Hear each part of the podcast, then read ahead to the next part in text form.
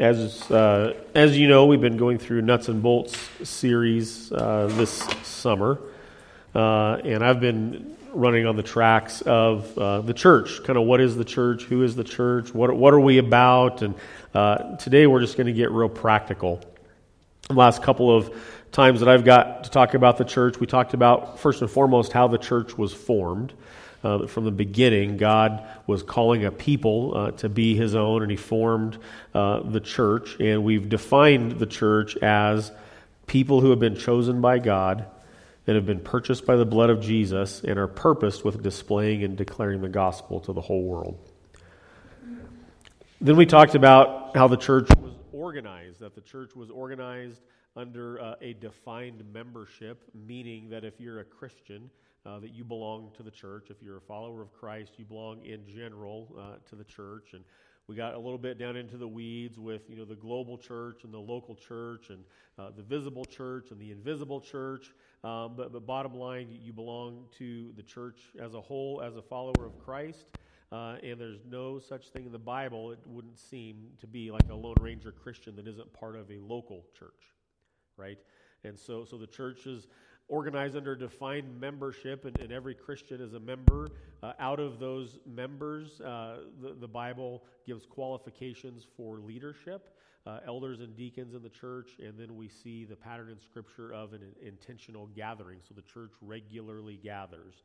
That's kind of where I left off last time. And so today I want to talk about our actual gathering, what, what we do, and kind of the, the method to the madness of, of what happens here uh, on, on a given Sunday morning.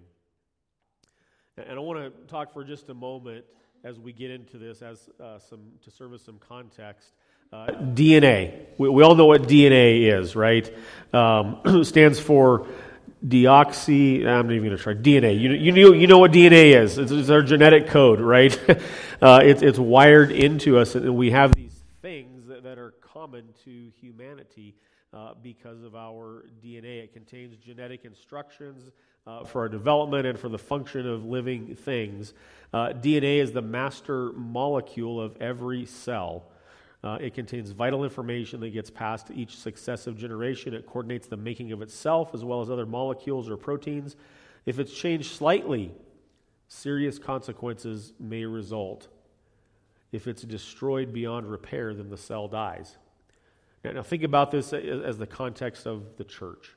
Right? God has wired into the church or created into the church a, a DNA. And, and the, what I just read you came out of a science magazine, so this wasn't me just making up things. These are you know, smart people that are telling us this that if the DNA is altered slightly, the, the dominoes begin to fall in a different direction, and there's a different outcome. And so we have to be uh, really careful and pay attention to the DNA of the church, and that, that we're always centering on the Word of God that gives us this DNA for the church. We, we don't want to alter slightly and down the road have disastrous consequences. And so a couple weeks back, uh, Pastor Brent worked through uh, Acts chapter 2, verses 42 to 47. I just want to read, read these verses again because uh, this is part of where we get the DNA of the church. And so, to give some context, uh, it was the day of Pentecost came, and the Holy Spirit came uh, and, and immediately people were coming to faith. And, and nobody had to sit the people down and say, okay, now here's how you organize the church. This thing just kind of happened at the coming of the Holy Spirit. And it says this in Acts 2.42, that they, the early believers, devoted themselves to the apostles' teaching, to the fellowship, to the breaking of bread, and the prayers. And awe came upon every soul, and many wonders and signs were being done through the apostles. And all who believed were together and had all things in common, and they were selling their possessions and their belongings and distributing the proceeds to all as any had need. And day by day, attending the temple together and breaking bread in their homes, they received their food with glad and generous hearts, praising God and having favor with all the people. And the Lord added to their number day by day those who were being saved. The DNA of the church. This, this, this was hardwired into the church from the beginning. They didn't have to sit down and attend classes to learn how to do these things. They just were this natural outflow of people coming to faith and being together, right? And so this is the DNA of the church. And so I want to look at just a few aspects of, of our church here, the door, with that context in mind, and with this idea that there, there's a DNA. There's a DNA that's hardwired into the church. The first thing that, that sets really any church uh, apart is fellowship. Have you ever thought about what makes the church different from any other club that's out there? I mean, the church is not a club, but um, you know, so, car club. You got you got the Elks and the Eagles and the Moose and, and Rotary and Kiwanis and those kinds of clubs. Uh, there's all kinds of different clubs that that we join, kind of based on affinity, right? Based on things that we like to do, hobbies, common interests, whatever. Um, what makes the church different than those kinds of clubs? One of the things that makes the church different is the type of fellowship that we have here in the church. In the passage I just read in Acts 2, when it says that they devoted themselves to the fellowship, the word used, a Greek word called koinonia, we don't throw out a lot of Greek here, it's, it's above our pay grade, but, but this is interesting. So, this Greek word koinonia, it's not found anywhere in the gospel accounts. This is the first occurrence of this word koinonia in the New Testament is in Acts 2:42 and it says they devoted themselves to the fellowship or they devoted themselves to koinonia. And what this word means, it implies a commonness. This isn't just people who have the same affinity getting together. We've talked about this before. If you look around the room, you will see people here in, in the fellowship that, that you might not cross paths with except for here. Right? Maybe you don't have common interests in life or don't have common backgrounds or those kinds of things. And so the idea of koinonia is it implies a commonness. And so what we take from that is when the Spirit was given at Pentecost, there was a new kind of fellowship that was created that didn't previously exist. And so when, when believers became indwelt with the Holy Spirit, this commonness went from far beyond an affinity, far beyond common interests. Our, our commonness is that the Spirit of God indwells those who believe. So we have a commonness because of that. We see in the Acts chapter 2 passage that fellowship is costly. There's a cost to it. It says that they had all things in common. That, that, that's a cost. They, they gave to one another as they had need. If someone had extra and someone didn't have enough, the person with, with extra would give to the person that didn't have enough because of the commonness of the Holy Spirit, because of koinonia, because of the fellowship. This is what they were devoted to. It said no one considered their possessions their own. That, that rubs up against our Western sensibilities, doesn't it? right? I, have worked hard for what I have, just like you've worked hard for what you have. We, we've sacrificed for what we have, right? Whether you're just starting out in life or on the back end and retired, uh, we, have worked hard for what we have. But, but in Acts 2, the commonness that was brought to them through the fellowship of the Spirit was that they didn't consider their possessions their own. People were more important than possessions. If we look at John chapter 1, verse 3, John writes this He says, That which we have seen and heard and proclaim also to you, so that you too may have fellowship or koinonia or commonness with us. And indeed, our fellowship or our commonness is with the Father and with His Son, Jesus Christ. And so there's this kind of interconnectedness of the commonness. Y- you and I have fellowship because we all have fellowship with the Father. So, so that, that's the tie that binds us together. According to the Apostle John, there's a correlation between having fellowship with the Father and having fellowship with one another. We, have talked about this already too, so I won't belabor it, but Paul uses the analogy of a body, 1 Corinthians 12 12, for just as the body is one and has many members, all the members of the body, though many are one, so it is with Christ. Romans 12 4 and 5, for as in one body we have many members, and the members don't all have the same function, so we, though many, are one body in Christ and individually members of one another. Let that rub up against you. We belong to one another. Don't tell me you know, Western American, I don't belong to anybody, right? I belong to me. The Bible tells us we belong to one another. Hebrews 10 24 and 25 says, Let us consider how to stir up one another to love and good works, not neglecting to meet together, as is the habit of some, but encouraging one another, and all the more as you see the day drawing near. This rubs up against us a little bit as well most of us probably come to church with kind of this idea of what's in it for me. That's not necessarily a bad approach. Hopefully, our approach is much more than that. Uh, that's bad if that's kind of your only approach. But this says, let us consider how to stir up one another to love and good deeds, encouraging one another.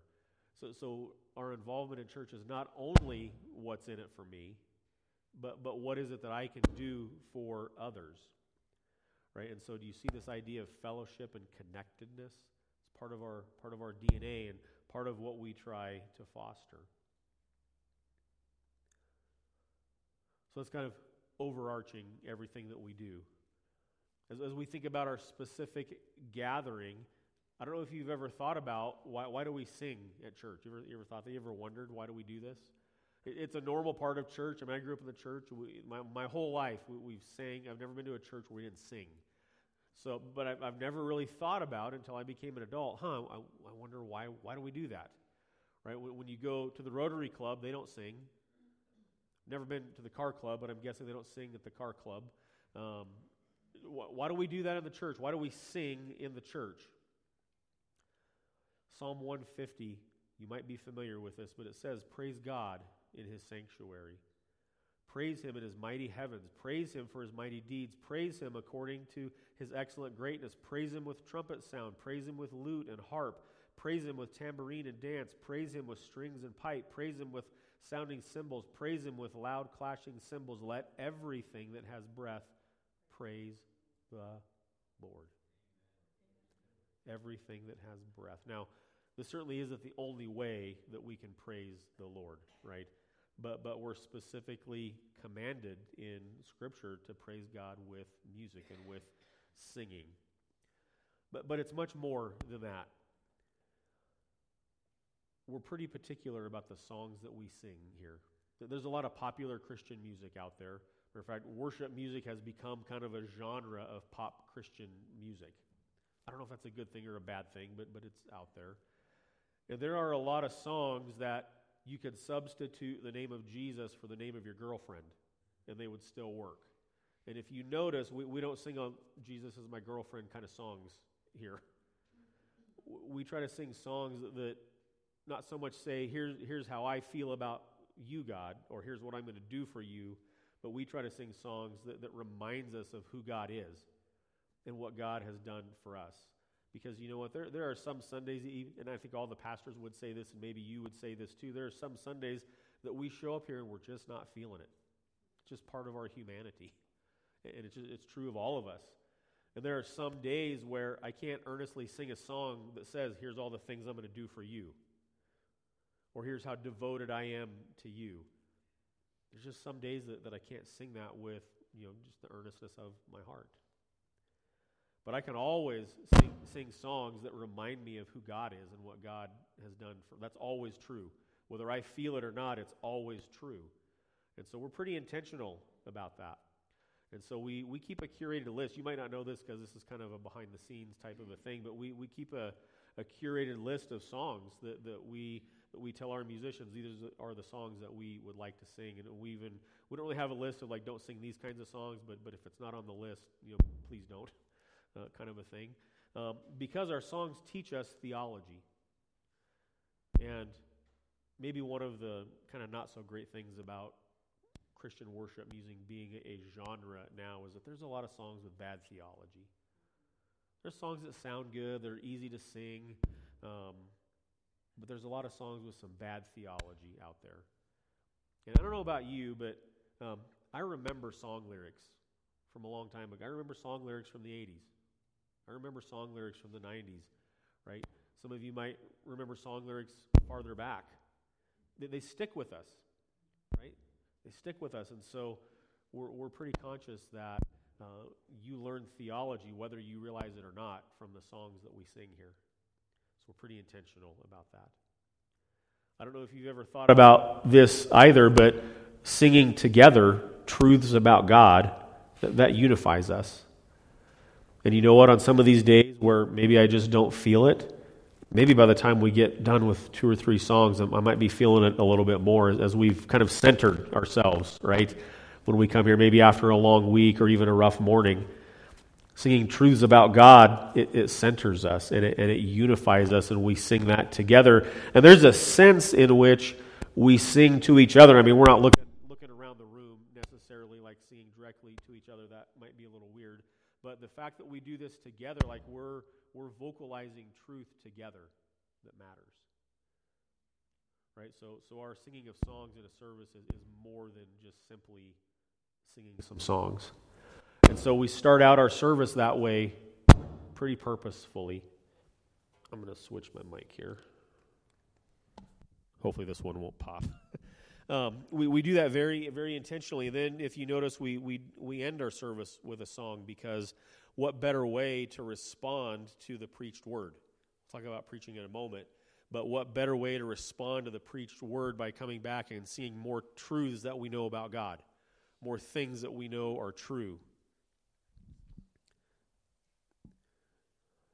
Followed by singing. If you've been around the door any amount of time, you know we, we have a sharing time. And today, um, gosh, these were not small things that you guys shared today. These were heavy and difficult things that you shared today. Can, can you imagine not having in your life kind of an outlet to share these kinds of heavy things and asking for support and prayer? Um, I grew up in the church. I've always had that. I don't know what it is to not have it. Maybe that's not true for some of you. Maybe you've not had that in your life before. But I can't imagine not having some kind of support in my life when, when things go bad. To say, I need help and I need prayer and I need support for us, this is sort of a sometimes our sharing times are weird, let's be honest. Um, sometimes some of you guys share some weird things, and I'm not saying like don't stop. It's part of what makes the door the door, but like sometimes we hear some weird things. Um, it's unique. I, I, have a group of pastor buddies that uh, uh, I was going through a cohort with a, a, couple of years ago, and we were talking about our different church services, and and all of these guys in this cohort with me, they were all their churches were very liturgical. So they had it was pretty scripted, you know, their services from beginning to end, and you know you've got three minutes to make announcements, and you know four and a half minutes for this song, and you know two two minutes for this prayer, like just beginning to end, and and it got to me, and I told them, well, you know, we, we have an open mic time at our service. We just pass around, and people can say whatever they want. they were blown away, like, how can you do that?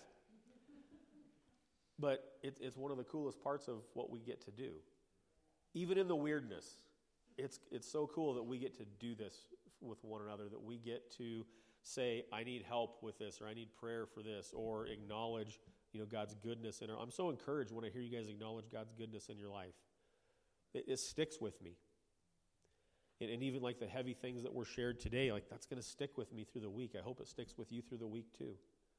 I hope that we're thinking about these things beyond Sunday. This is such a valuable part of our service.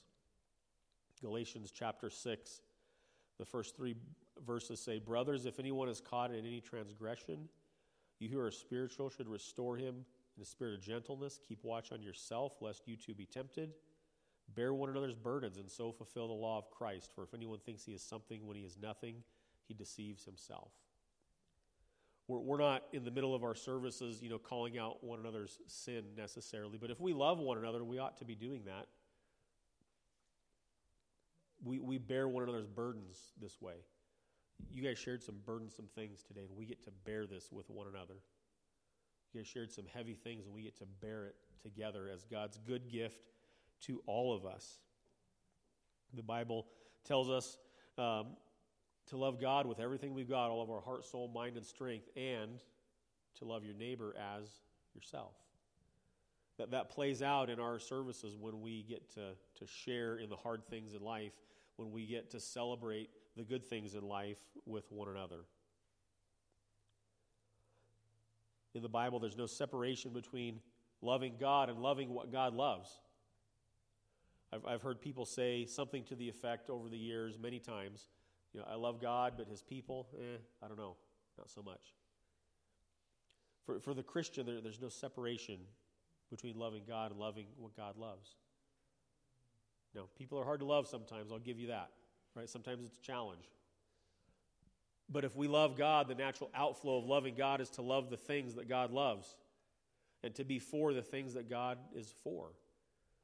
And that's part of why we can bear one another's burdens.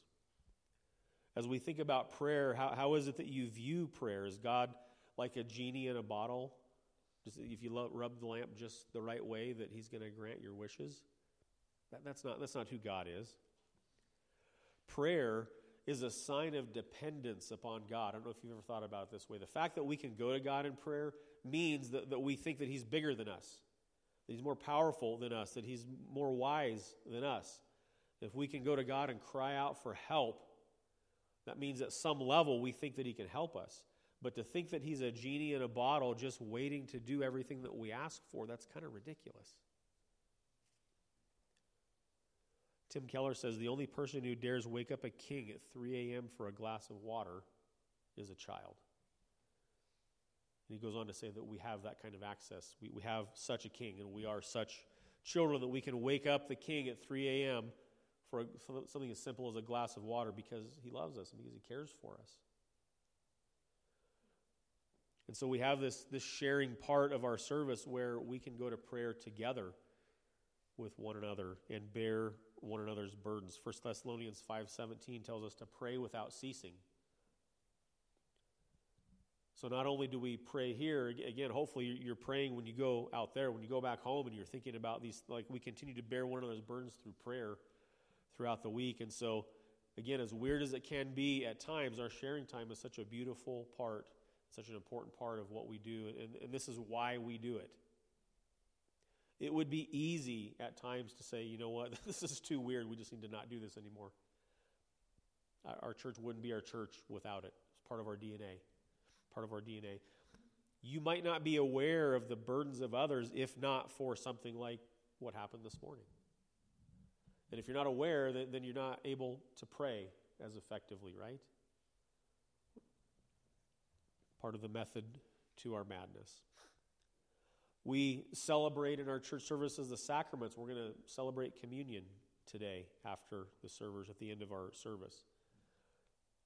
Baptism and communion are typically practiced within the gathered church and not necessarily in, in private ceremony. And why is that? We, we do communion once a month. The Bible just tells us as often as you do it, right?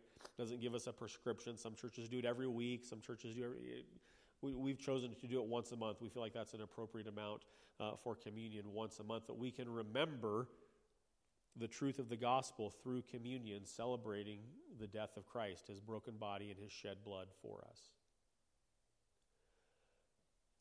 We practice baptism, believers' baptism, as often as there is a need for it. Right? We don't have that on a regular schedule, but as often as there is a need for it. And we do both of these things with the gathered church. We, we don't typically baptize somebody in a private home. Not saying that would necessarily be wrong. There, there are circumstances uh, where that might be warranted. But we, we typically practice these things with the gathered church because it's a way for the gathered church, again, kind of like in our singing, to in unity, in unison, to, to proclaim the gospel in communion and in baptism, to be reminded of not what we do for Christ, but what he's done for us. Right? We, we don't do communion or practice baptism in order to clean ourselves up. We, we practice these things as a reminder to us all of who Christ is and what he's done. That's the larger purpose behind the sacraments. In our preaching, we, we have very, again, method to the madness. There's a DNA here at play. Acts chapter 2, when it says that they devoted themselves to the apostles' teaching. The literal translation would be to say that they continually were devoting themselves to the apostles' teaching. And what did the apostles teach? They taught Christ. Right? They taught Christ. There are different methods of, of preaching, and, and, and you know, just because we have three pastors, we all kind of have our own, you know, kind of different voices. Um, you know, we share values and how preaching ought to be done uh, kind of the mechanics of preaching, but, but we have kind of lend our own personalities to it. And it's, again, just one of the things that we think is pretty beautiful about the door that you get to hear from multiple voices. Um, that, that, our church isn't centered around a person. Um, it seems like a lot of churches are that, um, and it's just not something that we value. Uh, in our preaching, we, we have a strong conviction that preaching should be done expositionally. not to bore you with you know kind of you know boring terms, but you know there there are different ways. Like we can come to Scripture, and you know on any given Sunday, I can show up and say, you know what, I want to I want to teach about parenting today, and so I'm going to kind of scour my Bible, and I'm going to find you know maybe three or four scriptures about parenting. And I'm not saying this is a wrong way to do it. This just is not our, our conviction of, of the best way to do it. Um, and I can take my idea and impose it upon Scripture and find some things to back up my idea. Or we can read Scripture and let Scripture speak for itself and try to draw out of Scripture what's already there. Right? That, that, that's our value. That, that's expositional preaching. We're exposing the text for what it is. And that's a value uh, that we all have as pastors. Some things that sometimes pass or are called expositional preaching that aren't necessarily expositional preaching is uh, preaching that's sequential, meaning that you just go from beginning to end. You know, if the Genesis to Revelation, or you know, book by book, chapter by chapter, verse by verse. That's not necessarily expositional preaching. Um, it can be, but it isn't necessarily. Uh, running commentary sometimes is called expositional preaching, where we might just read through a passage and say, well, here's verse 1 and it means this, and here's verse 2 and it means that, here's verse 3 and it means this. That, that, that, that's, that's commentary, not preaching. Um, observation. Some, some pastors will stand in the pulpit and just say, Here are all my observations, and kind of leave you to figure it out. Right? That's not necessarily expositional preaching either. Um, inspiration. I, I, grew up in Pentecostalism. And so inspiration was kind of a big one. It wouldn't be uncommon for the pastor to get up on a Sunday morning and, and just chuck his notes and say, We're just going to wing it today. You're going to let the Spirit flow, not necessarily expositional preaching. Uh, proof texting, kind of what I mentioned earlier. Here's my idea, and I'm going to find some proof text to support my idea. Um, topical, you might, might call that also topical. And again, not, not a bad way to go. So I'm preaching a topical sermon to you today, right? Uh, but but our, our value is that the main diet of the church would be expositional preaching. David Helm, in his book Expositional Preaching, defines it this way that expositional preaching is an endeavor to bring out of Scripture what is there, to never thrust into a text what the Holy Spirit did not put there, and to do so from a particular text in ways that rightly humble the listener exalt the Savior, and promote holiness in the lives of those present. That, that's important to us. That as we rightly divide Scripture, that it humbles us, that it exalts Christ, and that it promotes holiness or, or encourages us uh, to live lives in obedience to the Savior.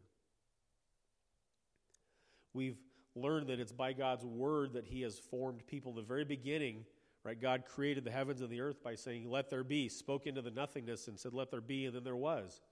God's word is powerful. My word is not. God's word means something. My word doesn't. And so our endeavor, again, to you is to expose to you the word of God as best as we can because, because our conviction is that it's God's word that does the work. It's not our, our ability as orators or public speakers that doesn't matter. We, we work at that. We want to improve at that and do the best we can, but, but that's not what matters. That's not where the power is. Power is in the Word of God. And we're continually shaped by His Word. Colossians 3 16 and 17 says, Let the Word of Christ dwell in you richly, teaching and admonishing one another in all wisdom, singing psalms and hymns and spiritual songs with thankfulness in your hearts to God and whatever you do in word or deed, do everything in the name of the Lord Jesus, giving thanks to God the Father through him. And this might be just a, a good summary of what we try to do here from Sunday to Sunday in our church services. It's God's word that shapes us, it's God's word that forms us, it's God's word that is the DNA for our church. It's God's word that shapes the things that we do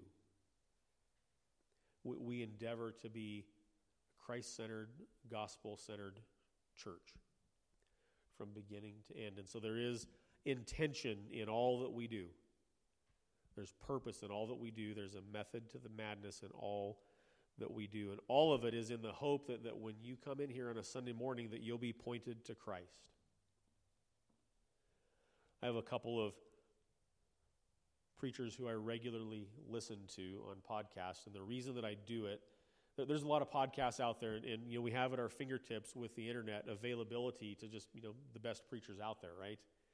And there are some many preachers that I can listen to and think, you know what, that guy's really good. He's a good speaker. He's engaging. He holds my attention.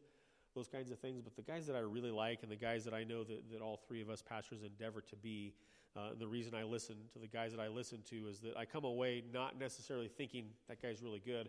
I come away often from these couple of guys thinking God is great. Like the focus is upward.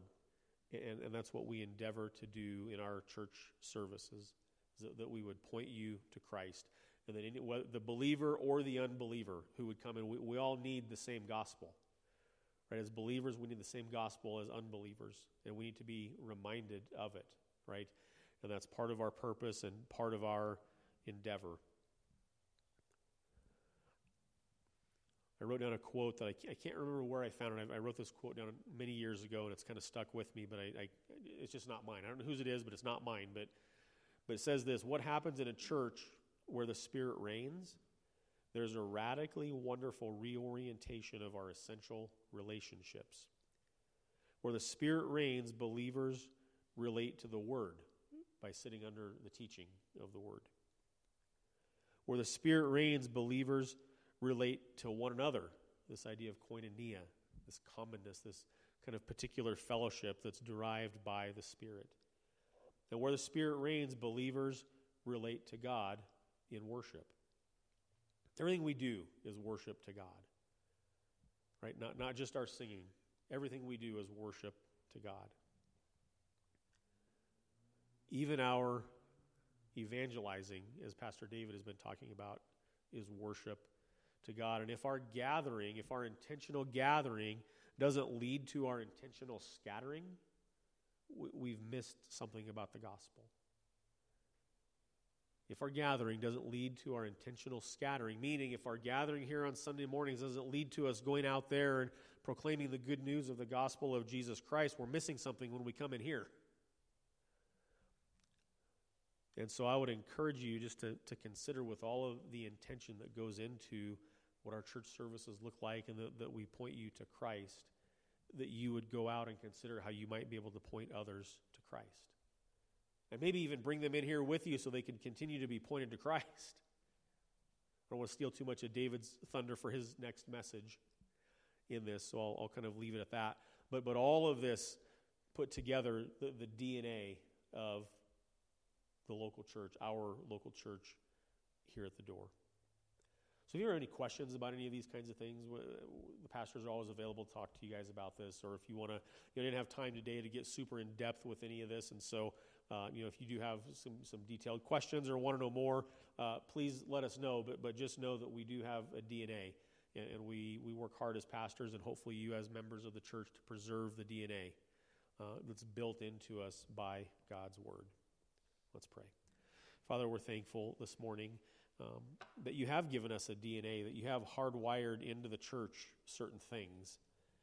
And so I pray that you would help us to preserve those things that you've hardwired into the church, uh, that we would be a church that is uh, Christ focused, gospel centered, uh, that you would help us um, week after week in our gathering to be intentional about building one another up, intentional about bearing one another's burdens, intentional uh, about when we uh, go outside of these walls proclaiming uh, the truth of Christ to a world that needs to hear it. That you would help us um, as we endeavor to draw nearer and nearer to Christ. Uh, we can't do it alone, and we're thankful that we have each other to help in that endeavor. Help us not neglect the gathering as we're commanded to in Scripture. And help us to come uh, to the gathering with less of the mindset about what's in it for me and more of the mindset about what can I do to help somebody else or to build somebody else up. Help us to love one another the way that you've commanded us to love one another. As we do those things, that it would show the watching world who you are. And we ask it in Christ's name. Amen.